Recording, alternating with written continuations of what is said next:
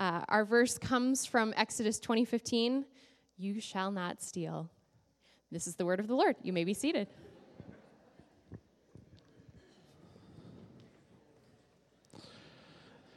All right, all right, all right. Well, uh, I just wanted to uh, echo quickly what, what Ashley uh, had said that um, two things. So, first, uh, we do ha- we, next week is the last week of our giving initiative, uh, and some of the uh, some of the things that we're, we're planning to do both around the church to improve our elementary space for our elementary students and um, just to provide a little bit of a cushion for us headed in uh, to 2019 uh, and hopefully pay down a little bit more on our mortgage. Those, those are our main goals. But uh, our other goal that uh, became really apparent to me uh, having a conversation with my friend who is a pastor in Iowa City um, the amount of uh, young people without any form of a home that attend their church, and their, their church is called Resurrection Assembly, is amazing. And their children's pastor opens up her house every morning for breakfast for something like um, like 12 kids on the regular. Sometimes it's more than that. Five days a week. Imagine if five days a week, 12 kids who are about to head to school come over and demand pancakes from you. Uh, the reality is, is that they need to care for a lot of those kids, and so what the, what they are doing is uh, trying to put together money to, to purchase what they call a resurrection house for Resurrection Church, where they can, uh, where that uh, youth pastor and children's pastor and her husband can live there and basically foster kids. So um, it's a really uh, powerful thing that they're doing, and we really do want to partner with them. So that is uh, what a portion of what we give for our 2018 Giving Initiative will go to. So I just wanted to re-emphasize that since it became uh, since I talked to those people this week. So. And, uh, and secondly, just uh, a reminder we are uh, having Harvest Fest next week, and I'm going to be a Jedi, and you should be there. All right. All right. So, few memories in my mind as a child bring back more guilt, more guilt than when I was in a grocery store with my mother and I got caught stealing. And I got caught stealing. I was probably five or six years old, and on one of the shelves was an Archie shaving kit. Uh, that's it, if you can't see it. Uh, that's the Archie shaving kit. I was looking for pictures of the kit online, and I found this one, and a shiver went down my spine because it brought the memory so, like, it was like, that's it. I did that. It was, it's just a, as you can see, it's just a fake shaving kit. I must have been watching my dad shave a little bit more, and I saw it in the store. It was in a Cub Foods, if any of you guys remember Cub Foods in Des Moines, and uh, I wanted it. I wanted it. And I asked my mom, Mom, can I have that? And she obviously, like any good mother, said no. Uh, and so when she wasn't looking, I put it under my shirt and uh, to my absolute astonishment, no one noticed. No one noticed. And so we purchased our groceries and we walked out the front door. And I was thought, I'm free. I've made this. I've committed my first crime, and it was exhilarating. Uh, until my mom went to help me get in the car, and she realized that I had an Archie shaving kit tucked into the front of my pants. Uh, and she marched me back into the store, made me uh, apologize and give it back again, like any good mother. Uh, and I just felt these intense waves of guilt, these intense waves of guilt. And that was, as far as I can remember, my first experience of ever wanting something, ever wanting something that was not mine to have and feeling empowered to make it mine, feeling like I had it within my ability to actually go out and make it mine, even though it wasn't mine by right. And really, this is the most basic, this is the most basic example of stealing any of us can think of, right? You simply take something that doesn't belong to you. And we know it's this primal thing for children. If there's one thing that little kids fight about more than any other thing, it is taking things that don't belong to them. I have two children, I have watched this on the daily. There is something in us that wants what occasionally we cannot have, and, and wants what specifically other people have. And we take it, don't we? We, we, we take it. We see what it is and we want to take it. You know, uh, this is an impulse that we find in most children, t- taking what, what uh, belongs to us. And this impulse to steal that's in pretty much all of us, hopefully, is parented out of us as we go, right? Hopefully, by parents who teach us not to steal, or by a culture that tells us that it's not good to steal other people's stuff. Because it's pretty clear, it's pretty clear that in order to have a functioning society, in order to have the type of society that actually works, stealing is something that needs to be prohibited, right? And so you can't walk into a Target and take what doesn't belong to you. You'll get arrested for that. And this has been the case in, for long swaths of human history. It's been recorded and codified in all kinds of different rules. In fact, in the year 1792 BC, Hammurabi, who was an ancient Middle Eastern leader, uh, published a law code. It's called the Code of Hammurabi. And number 22 on his code is if anyone is committing a robbery and is caught, then he shall be put to death. He shall be put to death. Now, stealing was important for the establishment of an orderly society. It was then and it is now. But when God speaks to Israel and he says, You shall not steal, don't take other people's stuff. He is establishing an orderly society. God is speaking to this people, Israel, trying to trying to help them understand what it is they should not be doing, how to construct a society that looks orderly, how to live in a place where they reflect the goodness and grace of God, how to live in a way that leads to flourishing. And so he says, don't steal because this will be a detriment to that. But the truth of the matter is, when we think about stealing, and when other, others of us think about the act of stealing, the, the primary thing that probably comes to mind is what came to mind when I stole the Archie shaving kit, right? It's just guilt. It's just guilt. And I don't know if that was just a, that childhood version of stealing, uh, that I felt that guilt because I uh, because of this internal moral compass. I don't know if I, that had been put in me by my parents. I don't know if I had had a, a police officer come to my come to my uh, kindergarten class and tell me uh, that stealing was bad, but I had it.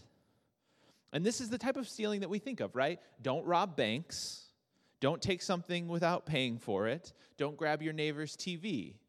And we can read this commandment on the surface of it and just say, okay, don't do those things. And if I don't do those things, then I'm not guilty of breaking those commandments. But the, but the problem with that is, is that there's something else that motivates our stealing. It's not just desire, right? Desire is there. But the truth of the matter is that our, our, if, if one steals something, it is motivated by a heart that wants something that doesn't belong to us. It's motivated by a heart. It's not just an action, it's also a desire. Or a heart that is unwilling to give to someone who deserves it, right? That's another form of stealing, this, this impulse to hoard. You see, the heart is, is this thing that controls our actions, as we've been talking about in this Ten Commandments series. The heart is this thing that motivates so much of what we do, it is the well of our being. And if we don't get to the go, don't get to the center of why our hearts desire to do things like steal, we will never actually figure out how to become a people who not just don't go and take your neighbor's TV, right? But rather a people who have hearts that are free from that impulse. Because the scriptures tell us quite clearly that, to, that, that it is not just the, the choosing to not do an act is freedom, but rather that having a heart that is free of that impulse is true freedom. And so, looking at the scriptures and kind of trying to find out what, what is it that motivates our hearts? Why, why is it that we want to do this? What, what is it in the human heart that compels us to take what doesn't belong to us? And we know that this is an, uh, a misordered desire, that there's something in our desire to take from others that is misordered, that, that in fact it is contrary to the teachings of Scripture because it is fundamentally contrary to the example of Jesus in the scriptures. Because of all the things that the scriptures say about Jesus, the one thing that they are uniformly uh, uniformly in agreement on is that Jesus was willing to lay it all down on behalf of, of humanity, right? In fact, the scriptures even assert that Jesus had the right to everything. That everything that, that exists, he had the right to, because as the Gospel of John says, he was the car- incarnate word. He was, he was the active agent in the creation of everything we see and everything we are. And yet, that same God who was active in, in, the, in the very act of creation did not take up his right to possess things, but rather laid down his life for other people. You see, this impulse to steal is, uh, is antithetical to the example of Jesus. And so, if we want to be people who have hearts like Jesus, if we want to be people who are free, then we best get to the heart of what, it, what is going on here when we have this impulse to steal. When we have this impulse to steal. And now, some of you might be sitting back in your chairs and saying, I haven't wanted to steal anything in a very long time. Every time I go to Hy-Vee, I only take what I pay for. And then, but you probably, if you're like me, you do go over to the free, the free samples and you take like three extra of the free samples than you're actually supposed to. Jim, I see it on your face. We can talk about it later. We can talk about it later. Or you go over to the to the bulk uh, the bulk almonds, and you just go, I just need to try these almonds to see if they're good, right? And and we take three or four of them. But the, the reality is, is that we all have impulses in our hearts that lead us to stealing. And what I want to do this morning is to look at a couple examples of stealing in Scripture that might not be the kind of, I'm a member of the Ocean's 12, 13, 11, whatever of those movies. Uh, and I'm going to rob a bank or steal from the Taj Mahal or whatever it is they do in those movies.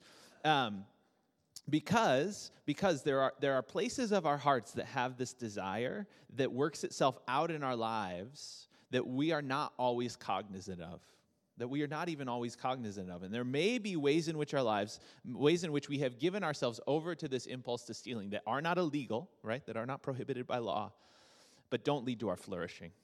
And so this morning what i want to do is just to look at three examples in scripture of this and walk through them with you try, in order to hopefully elucidate a little bit what it is that we're all dealing with here when we, re, when we hear this commandment thou shalt not steal.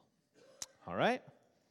All right. So, our first example is out of the book of Genesis. And in the book of Genesis, we see a story of two brothers who are struggling against one another. The older brother is named Esau, and the younger brother is this guy named Jacob. Now, in most cultures, in most ancient cultures especially, but in most cultures today as well, the eldest child uh, has, the, uh, particularly the eldest male child, receives most of the privileges of the family. And uh, they receive rewards and responsibility simply because they are the eldest child. And as a firstborn son, I'd like to go on the record and say, I'm for it, right? I'm for it. But we read in Deuteronomy 21, this is a passage from the book of Deuteronomy, that the eldest son was allowed a double portion of the inheritance from his father. And so the, the younger sons would, the younger children would get things, right? Uh, but the eldest son got a double portion. But along with money and resources, the eldest son also got a kind of patriarchal authority as well. The eldest brother was considered the head of the household, and even when his younger siblings grew into adulthood, the firstborn son was the head of the family, the patriarch, the leader. It had some status to it, didn't it? Now, this struggle is made even more important in the scriptures because Esau and Jacob are the sons of Isaac, and Isaac is the son of Abraham. Now, this might not mean anything to you, but if you read the scriptures, God had promised to bless and prosper Abraham's family. God plucked Abraham out of all the peoples of the earth and said, That guy, that guy's getting blessed. And so, if you were that guy's grandchild, if you were the eldest son in the line of Abraham, you had quite the privileged position, didn't you? You were, you were the central patriarch in the line of a family that God was going to specially bless. There was a lot on the line here. And Esau, as the eldest son, was in the line, and Jacob was not. But Jacob wanted to be in the line, right? He wanted what his brother had. And so we read uh, the story. You can go back and read it later if you'd like. In Genesis chapters 25 through 27, all the ways that Jacob attempted to steal Esau's birthright and his blessing. Something that with the help of his mom, because once again, read the Bible, everybody's super jacked up. Uh, who, because his mom loved Jacob more, right? Uh, they eventually were able to do this. Jacob first tricked Esau uh, into giving him his birthright, the double portion of the, his, the financial resources, by uh, catching Esau in a vulnerable moment when he was coming back from hunting and he was hungry and he made him food. And he basically said, If, uh, if you give me your birthright, I'll give you some food. Now, this might have been, didn't look great on Esau. He could have just like made his own lunch, but uh, he still tricked him. And later, he tricked his blind father into giving him the patriarchal blessing when his father, uh, on his deathbed, asked for Esau to come in. And Jacob kind of slithers into his father's tent and claims to be Esau and gets that patriarchal blessing. Some devious stuff, isn't it? And it works. It actually, and here's the thing it, it works. Jacob gets both the birthright and the blessing. And when the Bible lists the great patriarchs, it lists, and if you've read the Bible, you know this Abraham, Isaac, and Jacob. So stealing pays off, right? The moral of this story is steal whatever you want because it will usually work. No, it does not. Because if you read the story a little bit further, Jacob suffers greatly for many years because of his sin and he has to flee for, for his life numerous times and is basically in indentured servitude for many years, all because he is running because of this thing that he did. But eventually, Jacob acknowledges his sin. He acknowledges what he did, he repents, and he actually attempts to make amends with his brother by making restitution by making restitution. We read in Genesis 32 Jacob stayed where he was for the night. Then he selected these gifts from his possessions to present to his brother. Jacob got a little rich through this process too. He gave Esau 200 female goats, 20 male goats, 200 ewes, 20 rams, 30 female camels with their young, 40 cows, 10 bulls, 20 female donkeys, and 10 male donkeys. That's a yacht. That's a lot of money. I almost said that's a Yatsen money, which is the way my bro- which is the way my son says it. Anyway, skip down to verse 17. I gotta stop. I gotta stop impersonating my son in public. Um, skip down to verse 17. It says, "And he gave these instructions to the men leading the first group. When my brother Esau meets you, he will ask, "Whose servants are you?" Where, what are you do, uh, What are you doing? Who owes these animals? You must reply, They belong to your servant Jacob but they are a gift for his master Esau. Look, he is coming right behind us. So, what we have here is a story, in this story, is an example of stealing outright, but what we really have is, is an example of stealing for the, for the sake of personal advancement. We have a story of stealing for the sake of personal advancement. And most often, this form of thievery takes the form, when we see it externally, takes the form of ambition ambition. We want to see, uh, we, want to, we want to be seen as important or powerful, and we want, or we want more money than we have. We want to attain something.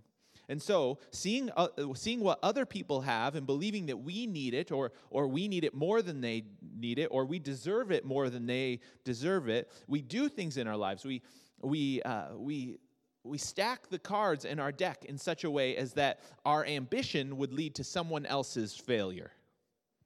Does this make sense? We want to be seen as the good student on the group project, right? And so we stack the cards in our favor. We think that the other people around us at our work don't deserve their recognition. They don't deserve their position. They, they didn't earn it the same way I was going to earn it. And so we do things, we shade things in our daily life to make sure that we get a little bit of the more of the shine than they do, right?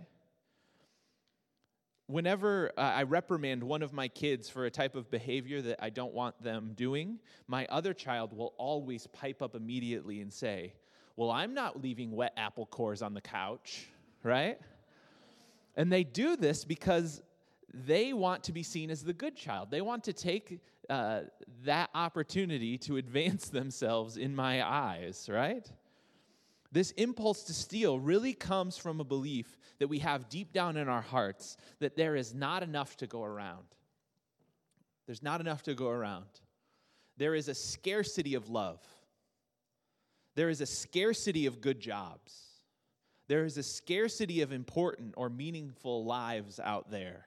And so, in order for my life to have value, in order for me to have worth, in order for me to have a significant enough bank account, what I need to do is go and take from others to ensure that my realm or my authority is established, right? That my safety, my security is what it needs to be. And the truth of the matter is that this is a lie. It's simply not true. We learn from the scriptures that God gives to each person, and what God has given to each of us talents, gifts, and abilities, uh, capabilities, and positions He has given to us in order that He might accomplish His will through us. And to look to another and to try to take from them as a way of saying is, a, is kind of a way of saying i don't like what god has given me i don't trust that there is enough love that there is enough resource that there is enough importance out there to go around but that's not true what god has given each of us is a treasure a gift a gift and God wants us to cultivate the gifts of God that He has given to us in order that He can promote us, so that He, so that he can use us. Jacob wanted a better life right now, right? He was willing to do whatever it took to get it and run over anyone who stood in his way, even his own brother. Jacob, uh, he was not willing to work diligently. He was not willing to leverage the gifts that God had given him, the position that God had given him, and to see what God would do with that. God has given you gifts and abilities and a life that only you can live. Only you can live it. And when you pursue what someone else has been given in, in, in, an attempt to take from them in order to add to yourself, what you're really doing is short circuiting the plan of God in your life we are called in some real and true sense to be people who see what God has given us as a gift and to lean into that. And every time we have this impulse to gain what someone else has and add it to ourselves, whatever that is, we are taking away from the thing that God has for us. Your life is a gift. And every time you try to steal from another to add to yourselves, Every time we try to steal from another to add to our own worth, our own significance, our own value, our own job, we take away from what God wants to do in and through us. So that's one. That's the first example. The second example we'll call stolen wages. Stolen wages. How much time do we got? Oh, we got a huss. So, there's this really interesting story in the Gospel of Matthew. Uh, and Matthew does a really great uh, job of telling it. In Matthew 21, he tells the story about Jesus cleansing the temple. Is anybody familiar with this story? You can raise your hand. That, that way I know how far, how deep to go into it. This story in Matthew 21, Jesus cleanses the temple. It says this beginning in verse 12. Jesus entered the temple courts and drove out all who were buying and selling there. He overturned the tables of the money changers and the benches of those selling doves. Uh, it is written, he said to them, My house will be called a house of prayer, but you make it a den of robbers. Now, this story is really, really interesting because we don't totally know what's going on here when we read it, do we? We don't, we don't know exactly what Jesus is doing. Uh, why is he driving out money changers and, lend, and lenders from the temple court? Are they supposed to be there? Is, is what they're doing good? And the truth of the matter is, we learn from history that there was a lot of tension in and around the temple. There's a lot of tension in and around the, the temple. And these money changers and lenders were actually doing to, in, in their day what a kind of credit card company would do in our day. They were keep they were they were get, allowing people to have excuse me they were allowing people to worship God, but they were taking credit in order to do it. They're taking credit in order to do it. We learned this uh, in the first century. There's a there's an ancient historian, a Jewish historian, a guy named Josephus, who tells a story about how in AD 66, so like 30 years after Jesus, there was a kind of rebellion. Uh, the Jewish people rebelled against the temple, and they went into the temple, and the first thing they did when they took control of the temple was, was burn all the records of debt.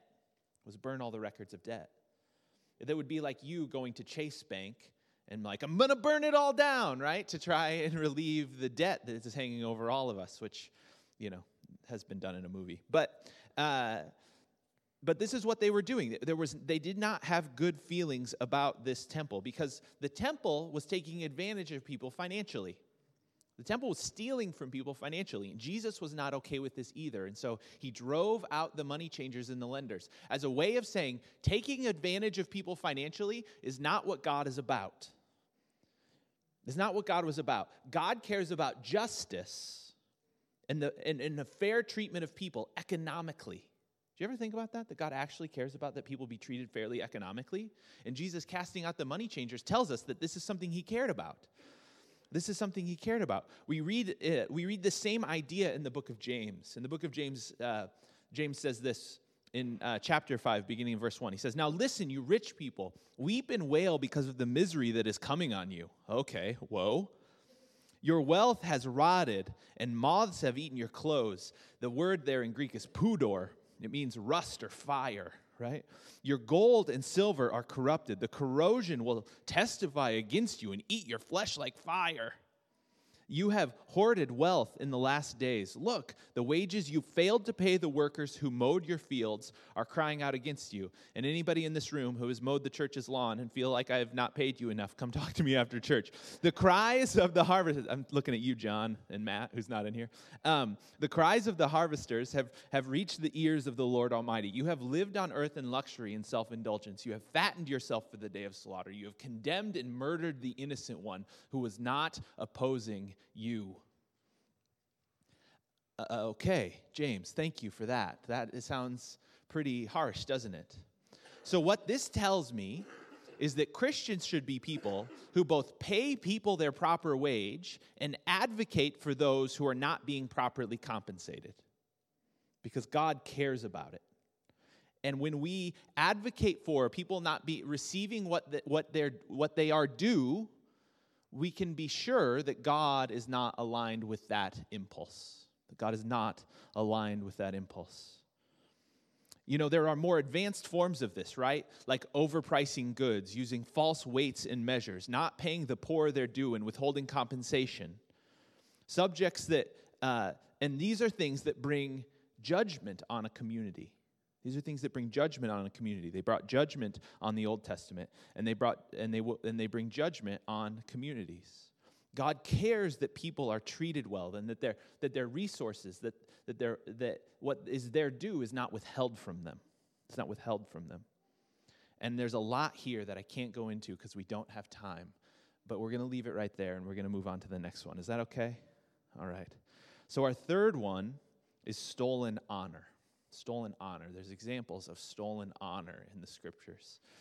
Shakespeare said this He who steals my purse steals trash, but he that filches my good name makes me poor indeed. Filch, that's a good one, right? Stolen honor.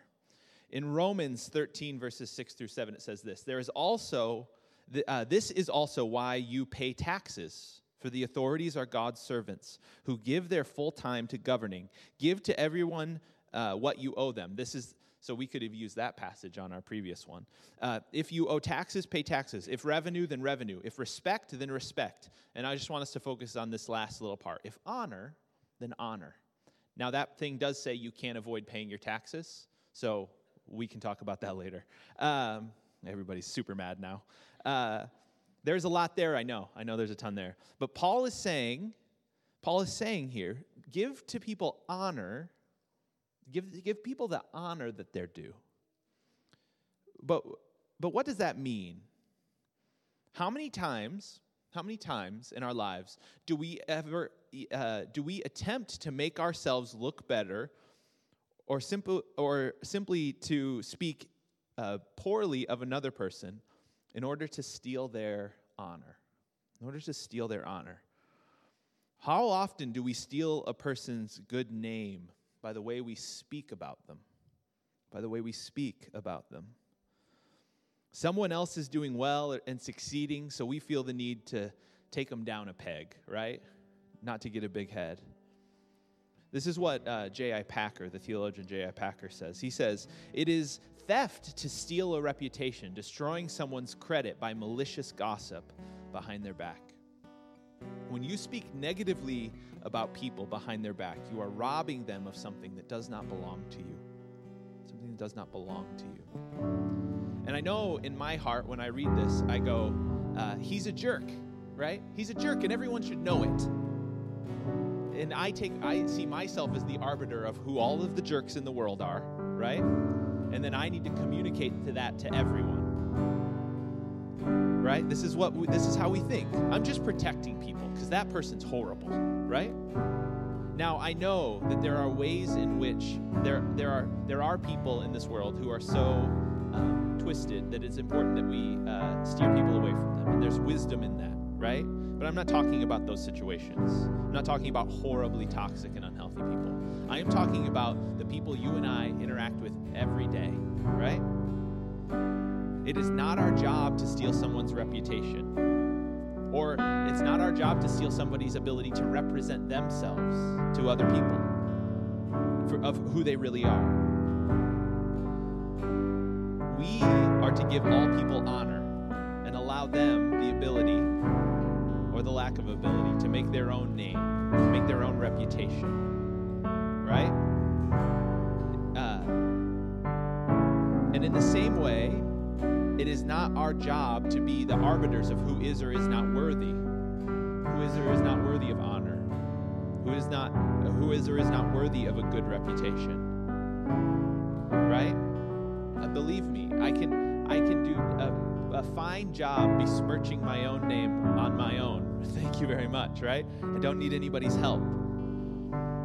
This is what it says in Philippians 2 uh, that the, the that we are not to live out of selfish ambition, right? That's what we were talking about earlier, or do or a desire to make ourselves look good, but rather in humility are supposed to consider others better than ourselves. This is what we read in Philippians 2. We are called to build one another up. Not, uh, not to lie to people about a person, or not to even sometimes not to tell our truth not all the time, but rather to cultivate love for them, to cultivate love for people. And for me, you know where the greatest temptation of this is for this this little uh, example. The greatest temptation is not out in public. The greatest temptation is when I walk through the doors of my house, right? And I'm in my living room, and I'm like, Ashley, you gotta hear what so and so did to me, right? This is the example. And so, in my own heart and in my own mind, I go through all of these examples of why this person is not a good person, right? And then I put that on my wife, right, who's not allowed to have uh, an actual opinion, right, of her own about some somebody, but rather uh, that she's actually kind of saddled with this thing the truth of the matter is if I if I walk through my life believing that I am the ultimate arbiter of someone's goodness or badness, their worthiness or unworthiness, if if I don't uh, in both my actions and in my thoughts give people the honor that they are naturally due as a human being created in the image of God, then I am in some real and true sense stealing from them. I am stealing from them something that is not mine to steal. That is not mine to steal. Simply not. We are not to tear others down to build up our own ego. We are not to take from others the honor that they are due simply because we had a bad experience. I've seen this happen on social media a lot, and it happens not just with people, but also with um, with like companies. I've, I've I've had friends who have like had a bad have had a bad uh, customer service experience at let's say the place where they get their oil changed, and they go on Facebook and they put them on blast. Nobody go to Jim's auto repair because Jim's horrible and he made me pay for for my oil change, right? It's not your job. It's not your job to tell everybody in the community that Jim's a shyster, right? He might not be. You don't know.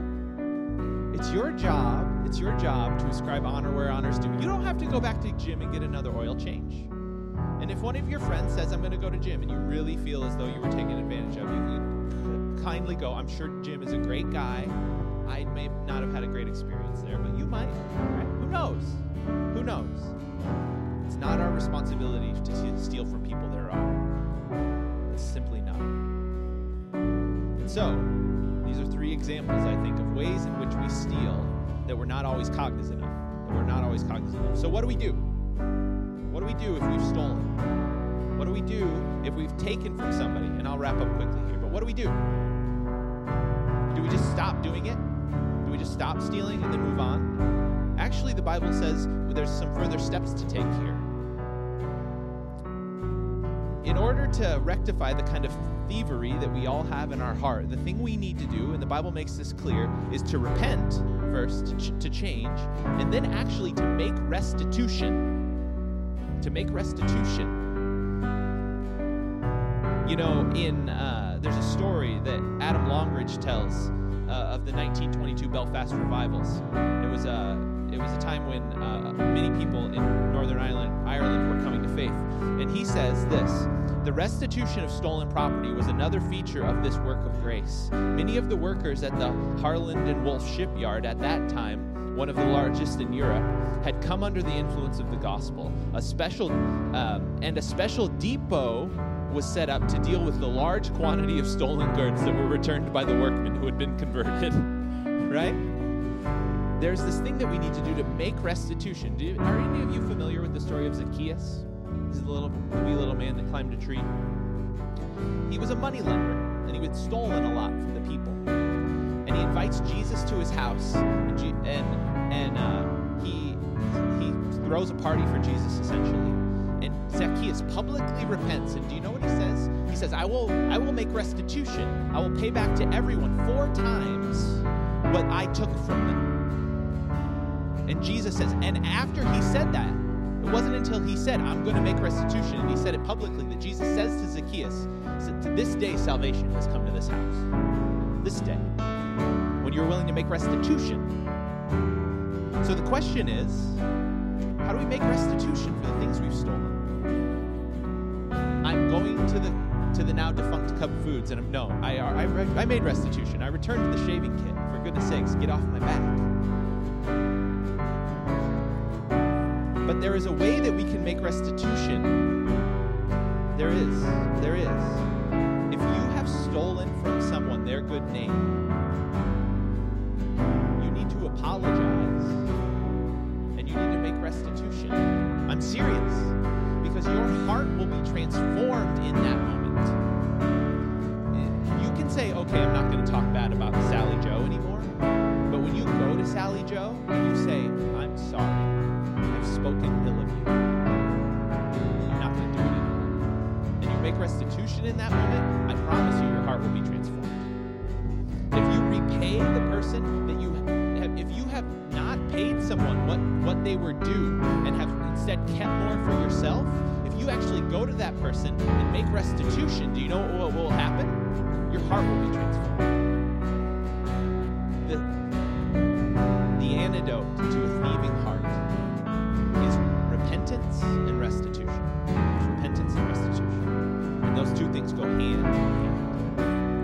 Morning, as we pray, I just want to, uh, I just want us to take one moment and pray.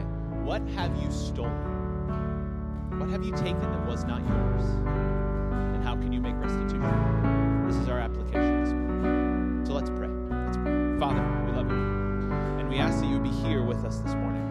And we pray that you would convict us right now that you would convict us and you would show us those areas where, where our hearts have been misaligned we have taken that which does not belong to us. Maybe it's somebody's good name. Maybe it's a way we've we have shaded in a, in a relationship to make sure that we get all of the praise and somebody else doesn't. Maybe we've literally stolen something and we need to make restitution. Would you convict us of that? And would you give us the courage via your Spirit to go and make restitution, to both change and to make restitution? To both change and to make restitution.